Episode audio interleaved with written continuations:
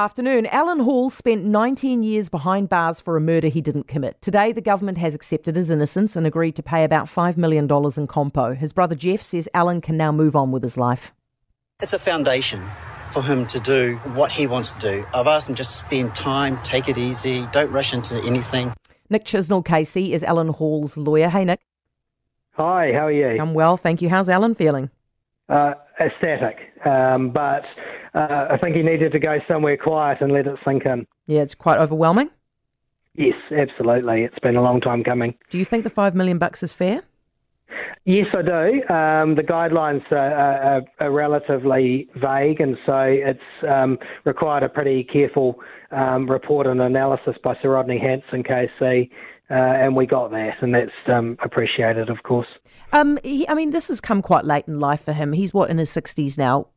Is this gonna, early sixties? Yeah, is this going to change the course of his life? Do you think?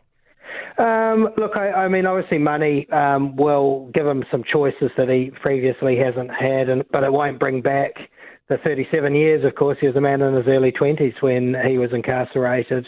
Um, but it's but it does give him some choices. So um, I think that that's important. Do you hold out any hope that the police will actually be able to find the real killer? I do. I um, have some confidence that the police will be conducting a robust investigation of the kind that should have been conducted in the 1980s.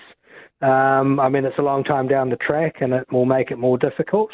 Um, but I remain positive that um, both for Alan and, of course, for the Eastons, that the real killer will be brought to justice. Nick, how can we prevent mis- uh, miscarriage of, miscarriages of justice like this ever happening again? Well, I, I, don't think that this case is unique. Um, I think there'll be further cases which will shock the nation. Um, I have some confidence in the way that the criminal justice system in recent times has dealt with this case. Um, and I think the fact that we've got a criminal cases review commission makes a big difference.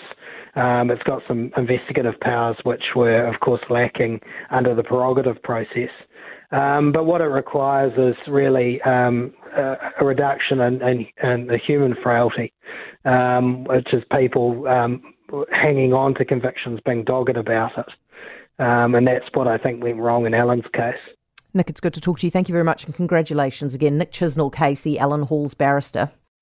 For more from Heather du Plessis-Allan Drive, listen live to News Talk ZB from 4 p.m. weekdays or follow the podcast on iHeartRadio.